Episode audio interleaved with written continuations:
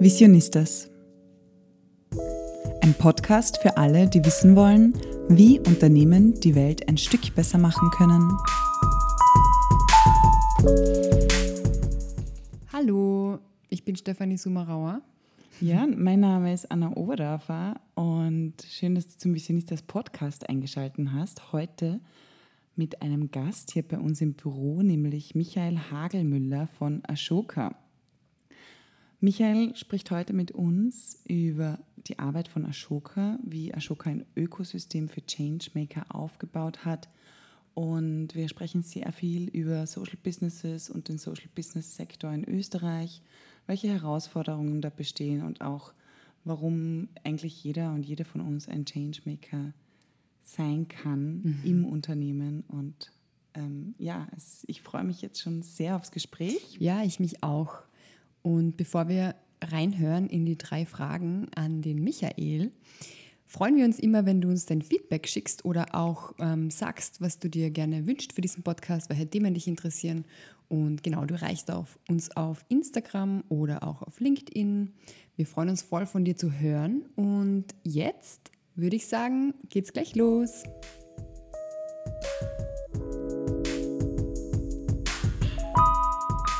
Mich inspiriert? Die Menschen, die jeden Tag wirklich für eine Idee brennen und ein soziales, ökologisches Problem lösen wollen. Ganz egal, ob das in der Bildung, in der Gesundheit ist. Ähm, durch Ashoka habe ich Kontakt mit wirklich beeindruckenden Menschen, die halt wirklich versuchen, dran zu bleiben, nicht schlafen gehen, bevor die Personen, mit denen sie arbeiten, ein besseres Leben haben. Und das inspiriert mich. Meine größte Vision ist, dass wir Leute mehr fragen, mehr einbinden, ähm, dass einfach Leute wie jetzt im Schulbereich, im Bildungsbereich, die wichtig sind, wie die jungen Menschen selber gefragt werden und eingebunden werden und nicht Entscheidungen über die Köpfe hinweg getroffen werden. Das heißt, meine persönliche Mission ist eigentlich, Zugänge zu schaffen und Leute sichtbar machen, die normalerweise nicht gehört werden größte Herausforderung dabei ist? Dass wir das nicht gelernt haben. Wir fragen die Leute nicht, ob sie das jetzt gut oder schlecht finden, dies betrifft. Ja, es wird viel über Menschen hinweg entschieden, in Unternehmen, in Ministerien, in, äh, auch in NGOs, in größeren. Immer wieder passieren halt Dinge, wo man nicht die Leute fragt, die es dann umsetzen sollen. Und ich glaube, das ist eine Hürde, der wir uns widmen sollten.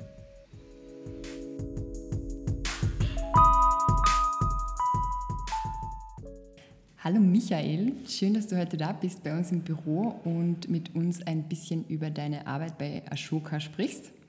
Ähm, vielleicht kurz vorab, Ashoka ist ja eine, ein Unternehmen, das quasi Social Entrepreneurs fördert. Magst du vielleicht kurz zu Beginn erklären, was ist Social Entrepreneurship und was ist ein Social Business, was versteht man darunter? Sehr gerne. Also erstmal freue ich mich, dass ich heute da sein darf und mit euch ein bisschen über das Thema Social Entrepreneurship zu quatschen. Ähm, Ashoka arbeitet ja schon an dem Thema seit 40 Jahren und in Österreich ist es so populär geworden, dass der Begriff Social Entrepreneurship, ich glaube so um 2006, 2007 herum. Mhm.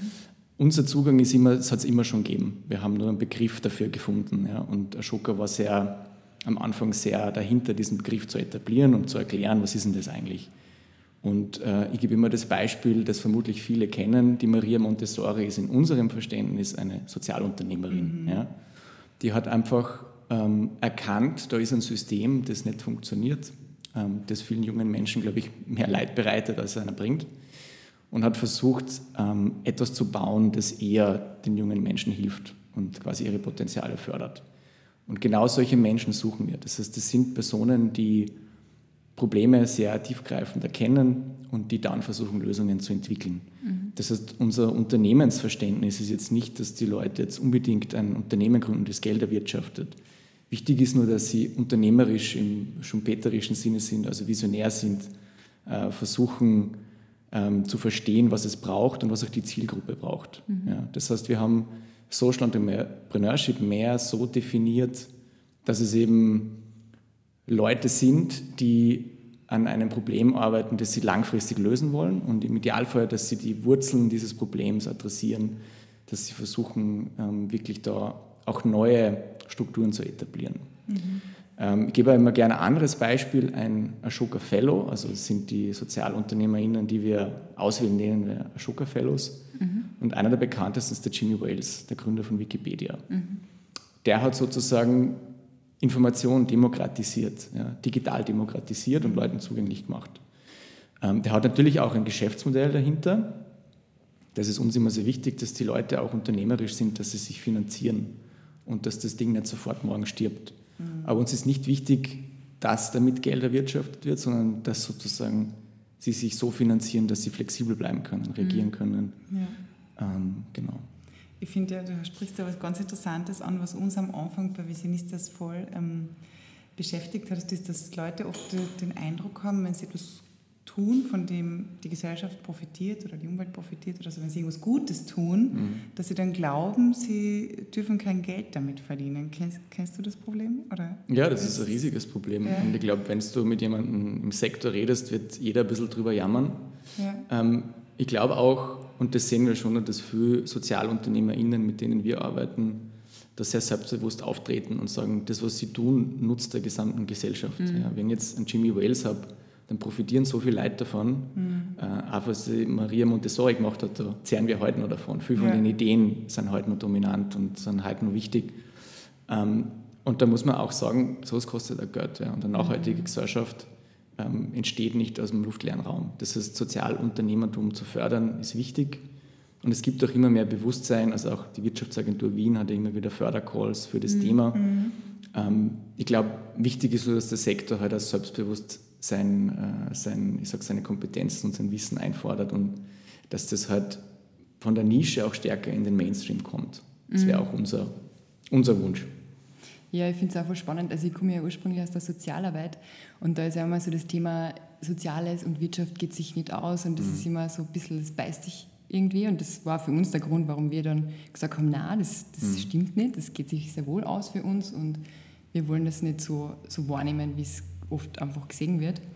Ähm, gefühlt wächst die Szene jetzt so für uns, aber was wir so wahrnehmen von Social Businesses ähm, in Österreich, was hast du so für Gefühl, oder was, du weißt das wahrscheinlich eher in Zahlen, ähm, wie, wie groß ist die Szene in Österreich von Social Businesses? Gibt es da viele? Wächst es oder was gibt es da eigentlich für Entwicklungen aktuell? Also es ist definitiv ein Wachstum da und ich habe jetzt leider die Zahlen nicht mhm. äh, parat, aber ich weiß, dass es mal eine Studie vor fünf Jahren gegeben hat, auch von der Wirtschaftsuniversität Wien, die es ungefähr abgeschätzt hat, was, was da jetzt los ist im Sektor. Ähm, mein Gefühl ist, dass es immer mehr Initiativen gibt, die versuchen, die zu starten, versuchen und die auch quasi neue Antworten finden wollen. Ähm, aber jetzt im Vergleich zum normalen Startup-Sektor ist es immer noch relativ gering, mhm. was da passiert, jetzt in meiner Wahrnehmung. Ähm, ich glaube, was es da auch stärker braucht, ist irgendwie einerseits zu erklären, was sind da für Karrierewege auch möglich. Mhm. Und ich glaube, was auch wichtig ist, dass nicht jeder vielleicht selber ein Startup gründen muss, weil ich glaube, es ist ein Startup schon schwieriger, Social Startup ist noch schwieriger. Du musst ja quasi dann irgendwas finden, ähm, was sozusagen gebraucht ist. Und ich glaube, was es grundsätzlich mehr brauchen würde, ist so dieser unternehmerische Zugang. Aber den kannst du vielleicht auch als Intrapreneur in leben in einem Unternehmen oder in einer großen NGO und versuchen da halt dieses Unternehmerische, diesen Drive ein bisschen mhm. reinzubringen. Und das ist so etwas, was ich, glaube ich, wichtig finden würde, dass die Leute irgendwie sagen, ich kann meinen Beitrag leisten, ich kann ein Social Startup gründen, wenn mir das liegt, ich kann aber jetzt in einer großen NGO versuchen, neue Programme aufzusetzen. Caritas hat das ja mit Magdas versucht, was mhm. hat, oder auch geschafft, ja, wo sie ja. dann eben ein Social Business ausgegründet haben. Ähm, wir haben auch einige Programme, wo wir mit großen Unternehmen zusammenarbeiten, wo sie quasi Intrapreneurinnen ausbilden, gemeinsam mit uns, die dann zum Beispiel bei Böhringer Ingelheim ähm, mit erfahrenen Sozialunternehmerinnen gemeinsam ähm, ausgründen und, und da halt einfach auch neue Sachen, Organisationen auf den Weg bringen. Mhm. Aber wichtig ist, nicht jeder muss eine Unternehmerin, ein Unternehmer sein. Man kann auch innerhalb der Strukturen was bewirken. Und das liegt manchen Leuten vielleicht auch ein bisschen mehr. Mhm. Und ich finde da, ähm, die können, also du hast das jetzt so schön gesagt mit dem Intrapreneurship, ich finde da viele Vereine und NGOs können auch ähm, davon profitieren, ein bisschen mehr so zu agieren, vom Drive her, von der Innovationskraft her, wie es eigentlich ein Unternehmen oft tut oder ein Startup oft tut. Also das ist eigentlich ein Gedanke, der viel vorantreiben kann und ändern genau. kann eigentlich. Ja, genau. Voll, aber ich finde es auch voll spannend, den Aspekt, weil so viele oft das Gefühl haben, sie können in, in den vorhandenen Strukturen nichts verändern. Und es ist leider oft so, habe ich so das Gefühl, gerade in so alte Organisationen und so, ähm, lassen es die Strukturen oft einfach nicht zu, dass das Neues entsteht mhm. und so. Das ist halt voll schade. Aber umso wichtiger finde ich, dass, dass ihr quasi vorantreibt und da die also wie konkret geht sie das dann an? Also inform, wie informiert sie die, die Organisationen und Unternehmen, dass, wie sie das angehen können? Oder? Mhm. Also erstens mal ist es wichtig, dass man sozusagen Zeit mitbringt. Also wir haben jetzt, ich glaube, zehn Jahre immer Partnerschaft mit Böhringer Ingelheim, wo wir eben also einen eigenen Lehrgang anbieten. Mhm. In diesem Lehrgang ähm, sind unsere Ashoka Fellows Vortragende und erklären, wie Social Entrepreneurship funktioniert. Und dann gibt es interessierte MitarbeiterInnen, die diesen Lehrgang von Böhringer Ingelheim aus absolvieren. Und was da wichtig ist, dass man halt auch Themen, die mit dem Unternehmen zusammenhängen, findet, zum Beispiel in der Lieferkette, und dass man da dann mit den Social Entrepreneurs gemeinsam Lösungen entwickelt, die, die da Probleme verbessern. Mhm. Ja, wenn ich jetzt zum Beispiel in Ländern aktiv bin, äh, die es mit den Menschenrechten nicht so ernst nehmen, dass ich dann dort auch tatsächlich dann eine Initiative baue, äh, gemeinsam mit den ähm, Ashoka Fellows, die das adressiert, die das verbessert, was da passiert. Mhm. Und da ist es wichtig, dass man Unternehmen mal auch so wahrnimmt und so nimmt, wie sie sind. Ja, das sind halt Strukturen, das sind Abläufe, das sind Prozesse, die über Jahrzehnte teilweise gewachsen sind. Unternehmen, Ministerien, wurscht wo. Ähm, und das, das einfach jetzt mal so ist. Und dann mhm. musst du natürlich diese, ich sag mal, diese weichen Stellen finden, wo man auch jetzt aus Business-Sicht gesehen ein Problem sieht, mhm. weil das ist vielleicht ein Reputationsrisiko, da sollte ich vielleicht was tun. Ja, oder das ist irgendwie etwas, wo meine Kosten sehr hoch sind einfach auch zu schauen, wo kann ich da dann ansetzen. Und ich glaube, wenn du diesen Sweet Spot sozusagen findest, mhm. wo das Unternehmen auch versteht, das könnte für mich mhm. einfach ein Potenzial sein oder eine Gefahr werden, da kannst du dann mit Social Entrepreneurs sehr gute Partnerschaften bauen. Und das ist ja etwas, wo wir versuchen jetzt auch ähm, im Bildungsbereich gemeinsam zu schauen, wo sind so die Themen, wo vielleicht die Social Entrepreneurs die wendigen Schnellboote sind, ja, die mhm. da Lösungen haben, die mhm. vorgedacht haben, die die sich ja mit der Zielgruppe auskennen, wo ein Ministerium oder ein Unternehmen sagt, da habe ich keine Ahnung, aber wenn ich jetzt zusammenarbeite mit jemandem, der sich auskennt, kann ich das vielleicht auch nutzen und vielleicht da irgendwann kapitalisieren. Ja. Das heißt, von euren Kursen, so Kursen, ist es richtig gesagt, oder halt von dem mhm. Weiterbildungsangebot, da sitzen, können Unternehmen teilnehmen, die eigentlich noch nichts mit Social Entrepreneurship zu tun haben und vom Wissen von Social Entrepreneurs profitieren. Richtig? Genau, also wir haben da sogar ein eigenes Programm gestartet, das ist das Visionary-Programm. Da sind wir auch gerade dabei, wieder die nächste Kohorte zu mobilisieren im August äh, und äh, es wird hoffentlich auch live stattfinden. Das sind sieben Module, a zwei Tage. Und da haben wir eigentlich 40 Jahre Ashoka-Wissen zusammengefasst. Also alles, was wir über Social Entrepreneurship wissen, kann man dort lernen. Und Zielgruppe des Visionary-Programms sind explizit Führungskräfte mhm. aus Unternehmen, aber auch aus NGOs, ähm, es ist immer auch ein Drittel sind jüngere SozialunternehmerInnen, die da mitmachen. Ja. Und das sind 30 Personen, die gemeinsam lernen, aber eben auch gemeinsam ähm, dann auch versuchen, Dinge zu starten mhm. aus diesem Programm heraus. Ja, und wir wollen einfach das Wissen, was wir gesammelt haben über die letzten 40 Jahre zugänglich machen. Und das Zwischenprogramm ist ein, ein Weg, ähm, diese Partnerschaft mit Böhringer Engelheim ein anderer und äh, Wissen aufzubereiten und Leuten so zur Verfügung zu stellen, dass sie damit was anfangen können, ist ein ganz wichtiger Teil unserer Arbeit. Ähm, Michael, du hast vorhin noch mal gesagt, sowas wie ähm, ihr seid bei Ashoka auf der Suche nach Menschen, die was verändern wollen und ihr habt Ashoka Fellows. Was, was kann ich mir jetzt darunter vorstellen und wie kann ich so ein Ashoka Fellow werden? Also wir, was wir seit 40 Jahren machen, ist eben führende SozialunternehmerInnen auszuwählen, zu unterstützen äh, einerseits finanziell, aber auch über Begleitprogramme unterschiedlichste. Und da haben wir halt einen in der ganzen Welt, in allen 90 Ländern, wo wir aktiv sind, einen standardisierten Auswahlprozess, wo es halt sehr stark darum geht, erstens ist die Idee von der Sozialunternehmerin, dem Sozialunternehmer neu, ist sie wirksam ähm, und ist die Person dahinter unternehmerische, kreative Persönlichkeit, die das vorantreibt, quasi nicht schlafen geht, bevor das Problem nicht gelöst ist. Ähm, also anhand von den fünf Kriterien Innovation, Wirkung, Persönlichkeit, Kreativität und Integrität ähm, checken wir quasi die, die Personen auf Herz und Nieren. Ähm, da gibt es auch ähm, dann ein Expertinnenpanel. Und wenn die Personen diesen Prozess abgeschlossen haben, dann sind sie Ashoka Fellow. Bekommen dann für drei Jahre ein Stipendium, das sie freispielen soll, dass sie sich auf die Weiterentwicklung der Idee konzentrieren. Also dass, mehr, dass man mehr Wirkung damit erzeugt, dass man in die Breite kommt damit. Ja. Und das, das ist sozusagen, was wir seit 40 Jahren tun und ähm, haben mittlerweile ein globales Netzwerk eben von 3900 dieser Ashoka Fellows, wo eben eine Maria Montessori wahrscheinlich dabei wäre, wird sie noch leben, aber ein Jimmy Wales, äh, Gründer von Wikipedia, ist auf jeden Fall dabei. Voll cool, das klingt sehr, sehr spannend. Ähm, hinsichtlich jetzt von Social Entrepreneurs, ja, also wenn Sie, wenn Sie jetzt sagen, ich möchte jetzt ein Social Business gründen in Österreich, mhm. was sind denn da so die Herausforderungen oder die Unterschiede zum klassischen Startup jetzt? Mhm. Also was würdest du sagen, was macht es so viel schwieriger? Also ich glaube, eine der schwierigsten Sachen ist natürlich, dass ich ähm, im For-Profit-Bereich habe ich eine klare Kennzahl, einen Gewinn. Mhm. Ähm, wenn jetzt irgendwer investieren will, schaue ich da hin, ja, wie profitabel ist das Ding, wird es vom Markt angenommen. Bei Social Startups ist das natürlich viel schwieriger. Ich muss einerseits natürlich ja irgendwie wirtschaften, dass ich überlebe, andererseits muss ich auch nachweisen, dass ich wirke. Ja? Und ähm, wir arbeiten also viel zum Thema Wirkung, also wir arbeiten mit Wirkungsmodellen.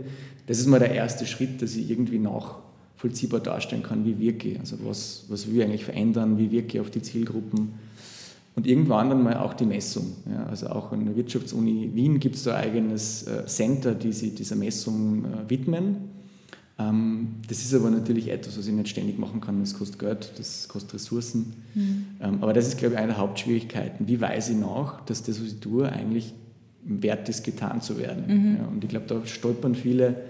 Ähm, und gleichzeitig ist natürlich auch, wie finde ich das Thema oder die Sache, an der noch nicht vor mir gearbeitet worden ist. Also ich war jedem Social Startup Gründer, Gründerin raten, mal viel zu recherchieren und zu schauen, was gibt es denn eigentlich schon? Mhm. Ja, und ich sehe halt schon immer noch, dass viele Dinge neu erfunden oder wieder erfunden werden. Und, ähm, und ich glaube, das ist eine wichtige Eigenschaft, dass ich mir sehr gut anschaue, was passiert und wie kann ich Lücken füllen, die da mhm. sind. Voll, voll spannend. Ja, aber ähm, meinst du, also soll das etwas sein, was jetzt noch nicht da ist? Weil in Wahrheit gibt es ja, wie soll ich sagen, es schadet ja nicht, wenn es viele gibt, die das aufs gleiche Ziel hinarbeiten, oder? Genau, dann müssen sie sich aber auch abstimmen. Das ist halt, was oft nicht passiert. Das ist, glaube ich, auch, was in die Leute drinnen ist, was in der Wirtschaft manchmal auch nicht immer, die Wirtschaft wird auch schon kooperativer, aber so das immer so was Besseres und eine bessere Idee wie der oder die andere haben. Mhm. Ja? Und, und da sehe ich auch unsere Organisation in der Pflicht, dass wir da so ein bisschen vermitteln und Kooperation mhm. auch, Kooperation muss ja begleitet werden, die entsteht nicht im luftleeren Raum. Ähm, und das machen aber auch Impact Hub und andere Organisationen, die da aktiv sind, die mhm. versuchen das natürlich, dass man sie nicht irgendwie das Wasser abgrabt. Ja. Aber wenn dann eine Förderung ausgeschrieben ist, dann ist halt oft ein Konkurrenzverhältnis mhm. da. Und da muss man dann halt schauen, wie kann man sie abstimmen und schauen, dass man nicht das macht, was ein anderer vielleicht besser macht und dann mache ich das, was ein anderer vielleicht nicht so gut kann. Ja? Ähm, ich gebe ein Beispiel, wir haben jetzt während Corona natürlich sehr viele Mentoring-Programme auf einmal gehabt, digitales Mentoring ähm, sind aus dem Boden geschossen, weil er gesagt haben, hey, junge Menschen, benachteiligte junge Menschen, die haben daheim niemanden, der mit ihnen lernt. Ja, die sind mhm. daheim auf 60 Quadratmeter, müssen sie irgendwo zurückziehen und dann halt ähm, da allein lernen. Und dann hat es da immer eine Initiative gegeben, die heißt Weiter Lernen, wo sich einige Initiativen zusammengeschlossen haben und gesagt haben, hey, wir alle wollen benachteiligte junge Menschen beim Lernen im Distance Learning begleiten, damals gemeinsam. Ja. Und das ist einfach so ein Beispiel, wo du siehst, ähm, es braucht natürlich genügend Organisationen, die junge Menschen beim Distance Learning begleiten. Aber wenn das alles irgendwie passiert und nicht abgestimmt, dann schießt man sich halt mm. gegenseitig ab. Mm. Und, genau.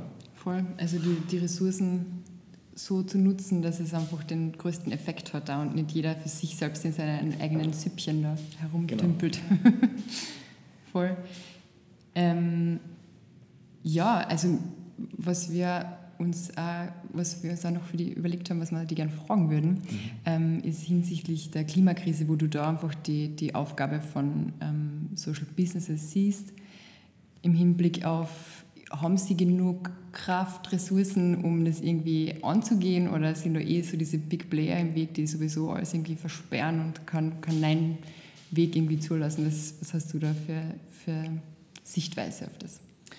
Ähm, also ich bin guter Dinge, das möchte ich mal vorweg schicken.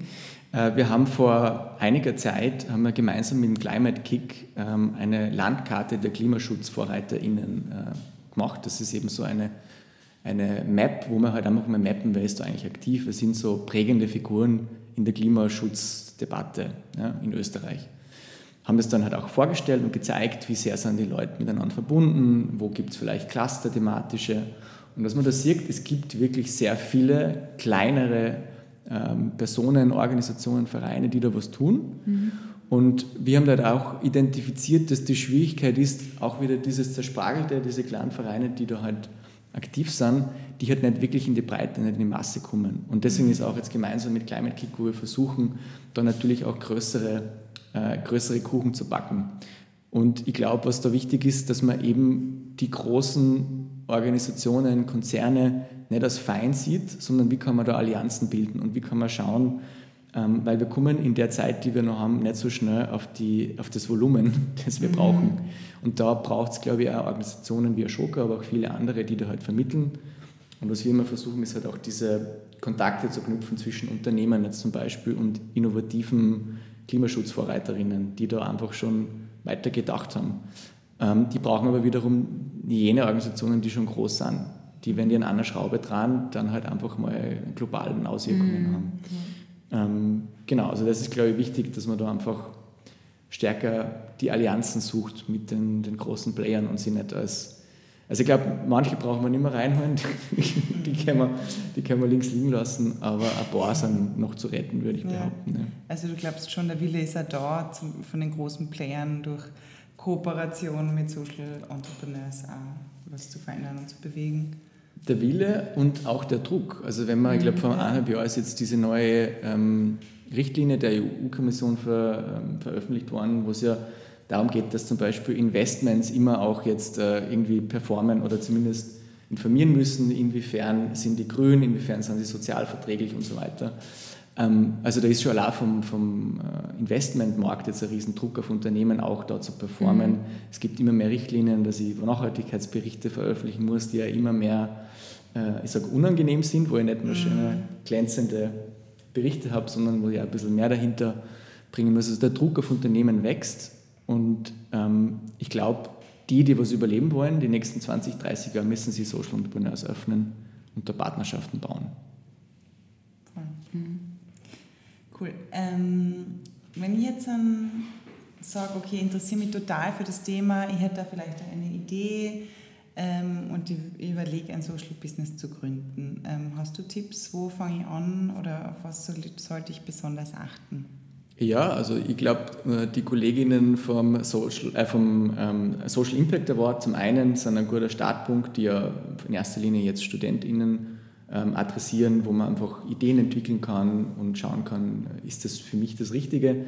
Dann natürlich auch der Impact Hub, der eben auch das Coworking Space einerseits bietet, aber auch sehr viel anderes. Ähm, und natürlich, ähm, wir haben auch Programme äh, wie bei Bildünger, das ist ja unser Bildungsprogramm, das ich auch betreuen darf. Bildünger haben wir gemeinsam mit der Sinnbildungsstiftung gestartet. Und da geht es eben genau im Bildungsbereich Social EntrepreneurInnen zu unterstützen und auf den Weg zu bringen. Ähm, genau, das sind einfach so bei diesen Organisationen anzudocken. Es gibt auch immer wieder äh, neue Calls. Also ich weiß zum Beispiel, Teach for Austria hat jetzt auch für, für Bildungs- äh, also richtige Bildungs-Social-Startups auch ein Programm gestartet, die ähm, Future Wings Challenge, glaube ich, heißt. ähm, genau, also es gibt immer mehr Programme und da muss man sich halt dann raussuchen, was passt mhm. am besten zum Server. Cool. Es tut sich eh voll, das ist voll schön zu hören. ja, vielen herzlichen Dank für das interessante Gespräch. Ja. Und ja, alles Gute weiterhin. Ebenso, danke. Ja, cool. Das war jetzt ein voller cooles Gespräch und voll schön, auch, dass wir jetzt zurzeit die Gäste wieder direkt persönlich treffen mm. können, vorerst zumindest. Voll. Mir jetzt auch total inspiriert und ähm, ja, motiviert auch. Ja, wenn dir dieser Podcast gefällt, ähm, dann abonniere ihn doch und schreib uns gerne auch eine Bewertung auf Apple Podcasts zum Beispiel. Und ja, wir freuen uns immer über dein Feedback und von dir zu hören. Ja, und wir hören uns wieder in zwei Wochen mit einer Podcast-Folge zum Thema Geld und Investment. Und in der Zwischenzeit wünschen wir dir alles Gute und bis bald. Ciao.